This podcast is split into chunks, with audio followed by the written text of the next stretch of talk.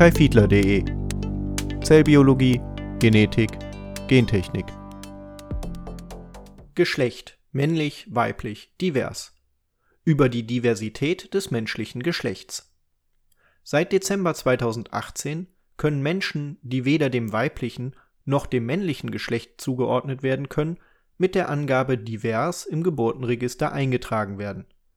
Dieses sogenannte dritte Geschlecht kommt für Personen in Frage, deren Geschlecht nicht eindeutig den biologischen Kategorien männlich oder weiblich entspricht. Was aber entspricht den biologischen Kategorien männlich und weiblich und kann das menschliche Geschlecht überhaupt kategorisiert werden? Seit dem 22. Dezember 2018 können Menschen, die weder dem weiblichen noch dem männlichen Geschlecht zugeordnet werden können, auch ohne eine solche Angabe oder mit der Angabe divers in das Geburtenregister eingetragen werden. Diese Regelung wurde unter 22 Absatz 3 und 45b im Personenstandsgesetz eingefügt. 45b bezieht sich hierbei ausschließlich auf angeborene Variationen der genetischen, hormonalen, gonadalen und genitalen Anlagen eines Menschen mit der Folge, dass das Geschlecht einer Person nicht mehr eindeutig den biologischen Kategorien männlich oder weiblich entspreche. Der Bundesgerichtshof hat die mögliche Änderung des Personenstandes ausdrücklich auf intergeschlechtliche Personen mit dem ärztlich nachgewiesenen Fehlen einer eindeutig weiblichen oder männlichen körperlichen Geschlechtszuordnung beschränkt. Das heißt, dass Personen mit körperlich eindeutig weiblichem oder eindeutig männlichem Geschlecht von der Gesetzesänderung ausgeschlossen werden, so dass bislang ein abweichendes subjektives Geschlechtsempfinden, wie es unter anderem bei transsexuellen Menschen der Fall ist, nicht berücksichtigt wird. Aus diesem Grund wird § 45b auch immer wieder kritisiert. Was aber sind eigentlich die genetischen, hormonalen, gonadalen und genitalen Anlagen des menschlichen Geschlechts und wann werden sie als männlich und wann als weiblich kategorisiert. Wie sind männlich und weiblich biologisch definiert? Die Unterscheidung von männlich und weiblich beim Menschen scheint auf den ersten Blick recht einfach. Äußerlich können beide Geschlechter anhand der typischen Geschlechtsorgane und Geschlechtsmerkmale wie Vagina und Penis unterschieden werden. Dies ist die genitale Anlage. Mit den gonadalen Anlagen ist die Unterscheidung zwischen Eierstöcken und Hoden gemeint. Die Gonaden werden auch Keimdrüsen oder Geschlechtsdrüsen genannt und sind die Geschlechtsorgane, in denen einige Sexualhormone und sämtliche Keimzellen gebildet werden.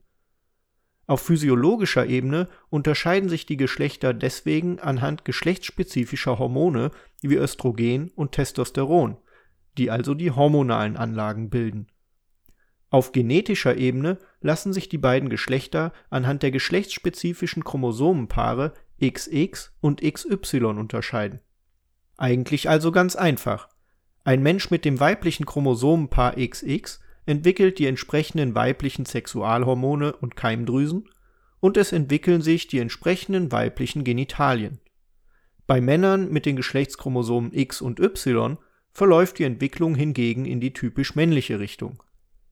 Es gibt allerdings auch Menschen mit biologischen Geschlechtsmerkmalen, die die Geschlechtszuweisung zu männlich oder weiblich erschweren und die Person kann intersexuell sein.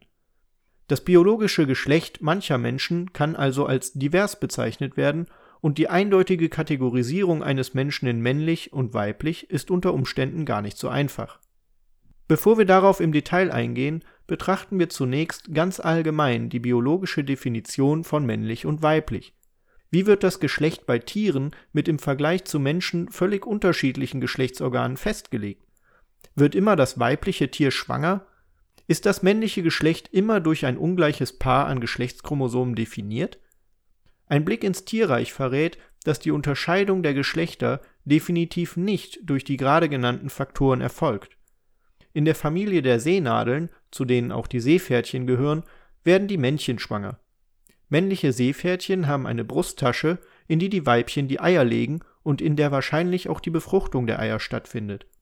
In dieser Brusttasche schlüpfen anschließend die Nachkommen. Schwangerschaft ist also nicht das ausschlaggebende Unterscheidungsmerkmal. Wie sieht es mit den Chromosomen aus? Zwar besitzen bei den meisten Säugetieren die Männchen die Geschlechtschromosomen X und Y, während die Weibchen zwei X-Chromosomen haben, doch ist dies beispielsweise bei Vögeln genau umgekehrt. Männliche Vögel haben zwei Z-Chromosomen, während weibliche Vögel je ein Z und ein W-Chromosom besitzen. Die Geschlechtschromosomen sind für die Entwicklung der beiden Geschlechter ausschlaggebend, sie eignen sich aber nicht für eine artübergreifende Definition von männlich und weiblich. Die Unterteilung in männlich und weiblich wird aus biologischer Sicht auf zellulärer Ebene getroffen.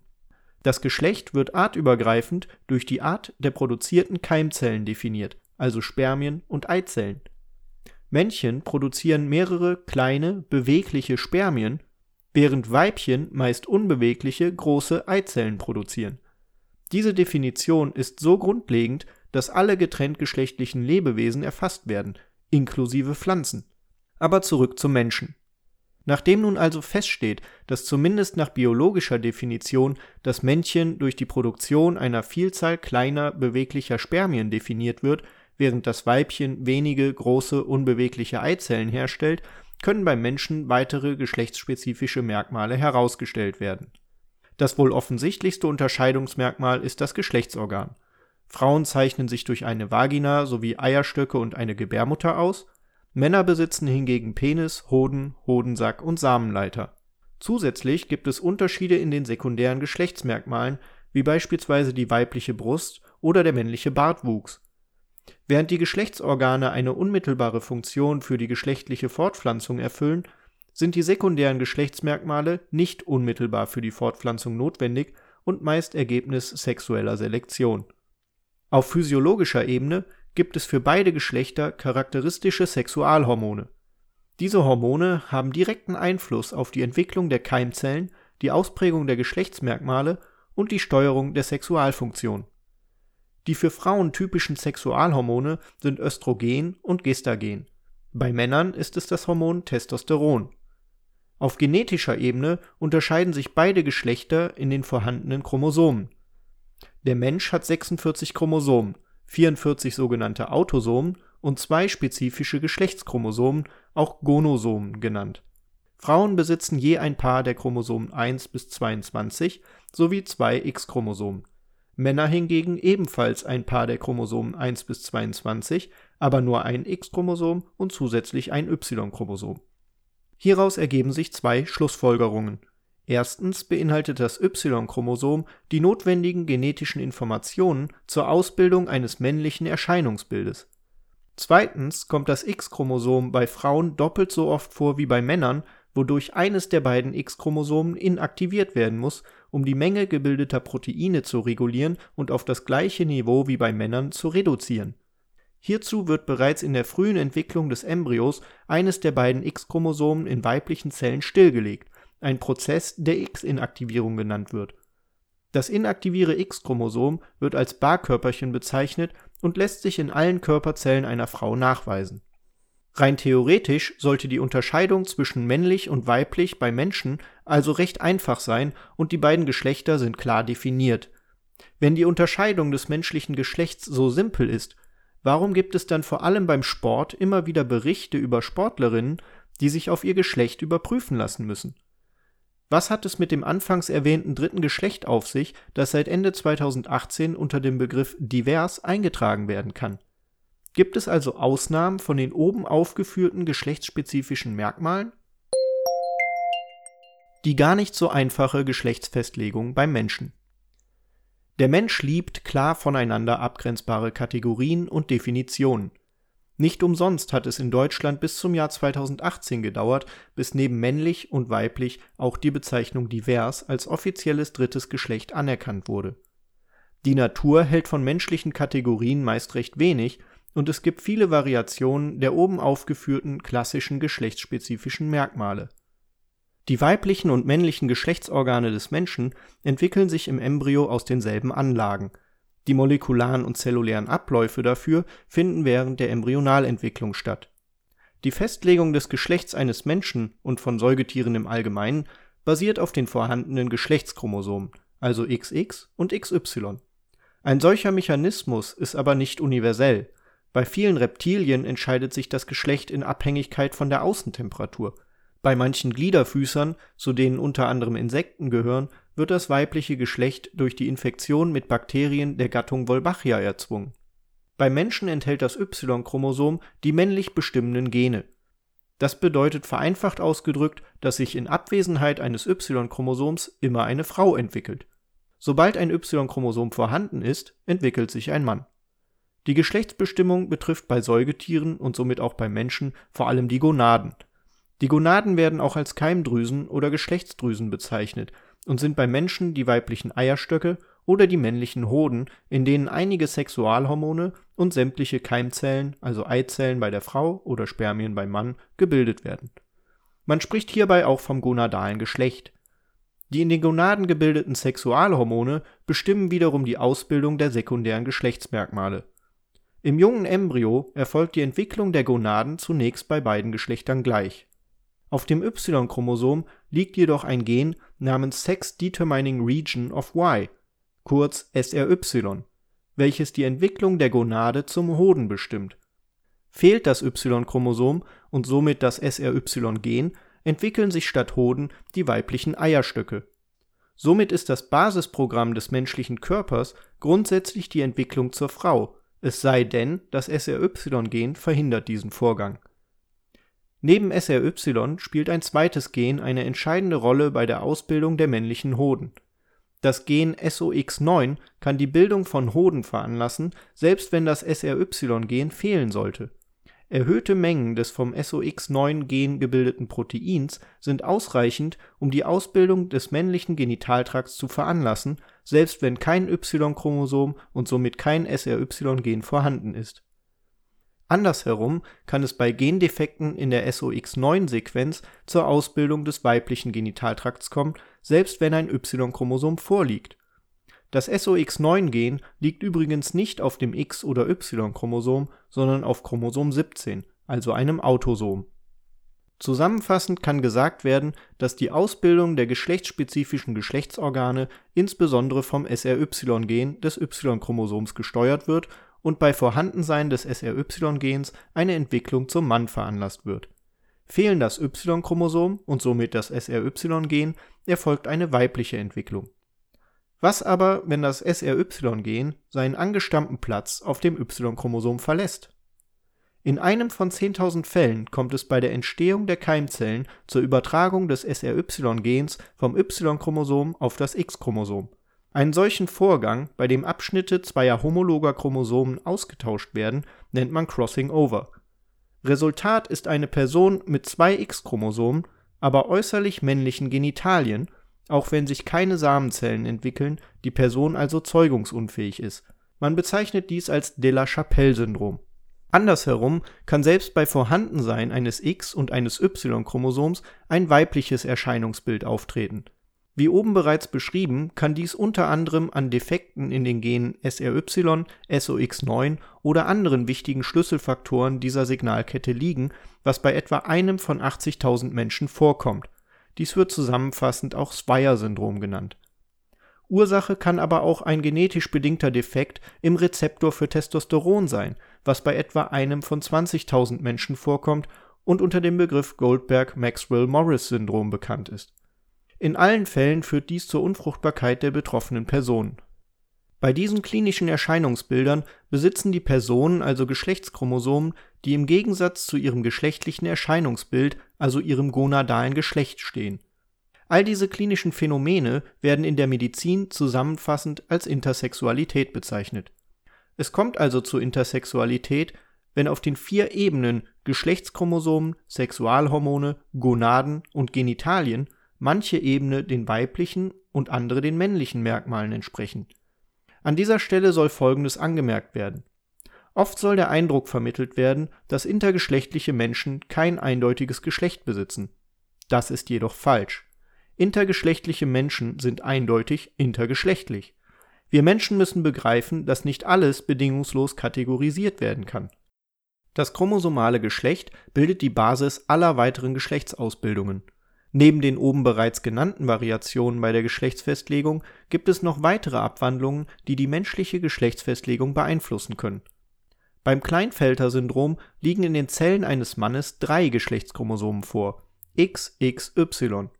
Das ist darauf zurückzuführen, dass bei der Bildung der Keimzellen in den Eierstöcken der Mutter oder den Hoden des Vaters die Aufteilung der einzelnen Geschlechtschromosomen fehlerhaft ablief. Anstatt nur ein Geschlechtschromosom erhielt die Keimzelle zwei Geschlechtschromosomen. Bei der Befruchtung kam dann ein drittes Geschlechtschromosom hinzu. Das überzählige X-Chromosom stammt in der Hälfte der Fälle vom Vater und in der anderen Hälfte von der Mutter. Da ein Y-Chromosom vorhanden ist, kommt es bei Menschen mit Klinefelter-Syndrom zur Ausbildung männlicher Geschlechtsorgane und männlicher Geschlechtsmerkmale.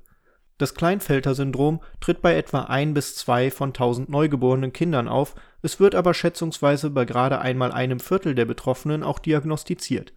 Die fehlerhafte Aufteilung der Geschlechtschromosomen auf die Keimzellen kann aber natürlich auch zu drei X-Chromosomen führen das sogenannte Triple-X-Syndrom tritt bei etwa einem von 1000 Mädchen auf, bleibt im Großteil der Fälle jedoch ohne physische Auffälligkeiten und wird deswegen auch selten diagnostiziert. Schwerwiegende Krankheitsbilder tauchen bei Menschen mit weiteren Geschlechtschromosomen auf. So wurden bereits Männer mit 4X und einem Y-Chromosom oder 2X und 2 Y-Chromosomen beschrieben, wie auch Frauen mit bis zu 5 X-Chromosomen Statt zu viele Geschlechtschromosomen können aber natürlich auch zu wenige Chromosomen vorliegen.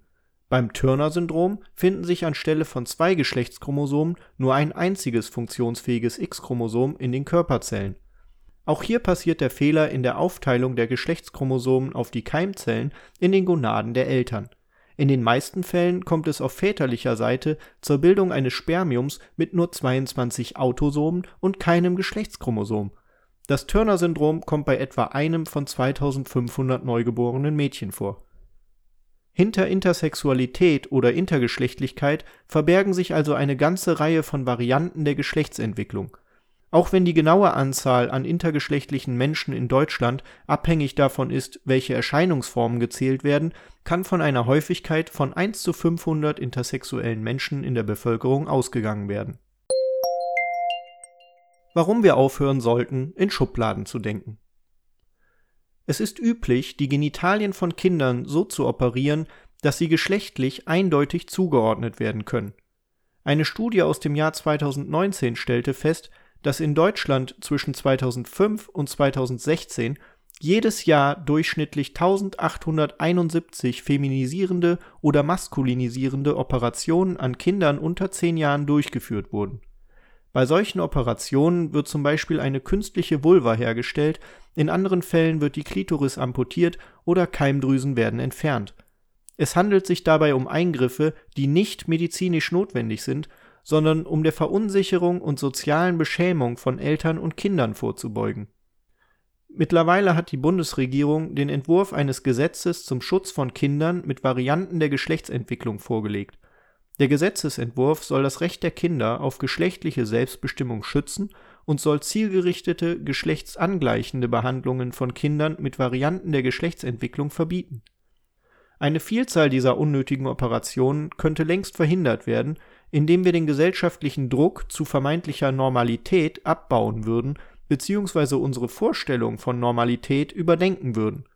Was soll geschlechtliche Normalität nämlich überhaupt bedeuten im Grunde basiert die menschliche Geschlechtsfestlegung nur auf einem Gen, SRY. Kommt es in den Körperzellen vor, wird man genetisch als männlich kategorisiert. Springt das SRY-Gen von seinem eigentlichen Stammplatz, dem Y-Chromosom, auf ein X-Chromosom, wird es bereits kurios. Erhält man beide X-Chromosomen, von denen also eines das SRY-Gen enthält, wird man genetisch und physiologisch als männlich kategorisiert, ist aber chromosomal gesehen weiblich Erhält man ein X-Chromosom und ein Y-Chromosom ohne funktionsfähiges SRY-Gen, ist man chromosomal männlich, genetisch und physiologisch jedoch weiblich. Letztendlich regen die geschlechtsbestimmenden Gene die Produktion geschlechtsspezifischer Hormone an. Wenn diese Hormone aber aus bestimmten Gründen im Körper nicht ausreichend produziert werden können, kommt es zu folgender Situation. Eine solche Person ist genetisch und chromosomal männlich oder weiblich hormonell und physiologisch jedoch intergeschlechtlich. Auf der anderen Seite kann es aber auch sein, dass die Hormone in normalen Mengen produziert werden, der zelluläre Hormonrezeptor aber in manchen oder allen Zellen nicht funktionsfähig ist. Resultat ist ein Mensch, der genetisch und chromosomal männlich oder weiblich ist, auf hormoneller Ebene männlich, weiblich oder intergeschlechtlich, mit Zellen, die unter Umständen nicht auf die ausgeschütteten Hormone reagieren.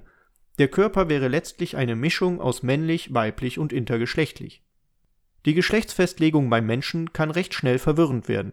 Was ist also letztlich der entscheidende Faktor für unser biologisches Geschlecht? Ist es gerecht, Menschen danach zu beurteilen? Jeder Mensch, der aufgrund seiner anatomischen Merkmale problemlos den Kategorien männlich oder weiblich zugeordnet werden kann, könnte auf hormoneller, genetischer oder chromosomaler Ebene durchaus zur jeweils anderen Kategorie gehören. Die Vorstellung von zwei sauber getrennten menschlichen Geschlechtern ist biologisch betrachtet also unhaltbar. Das biologische Geschlecht ist kompliziert. Gesellschaftlich sollten wir schnellstmöglich die Diskriminierung von Menschen aufgrund des biologischen Geschlechts oder der Geschlechtsidentität überwinden Wer kennt denn schon seine Geschlechtschromosomen, seine Gene oder seine Sexualhormone? Das war Geschlecht, männlich, weiblich, divers. Über die Diversität des menschlichen Geschlechts. Veröffentlicht am 9. Januar 2021. Den kompletten Artikel sowie alle Quellenangaben gibt es auf www.kaifiedler.de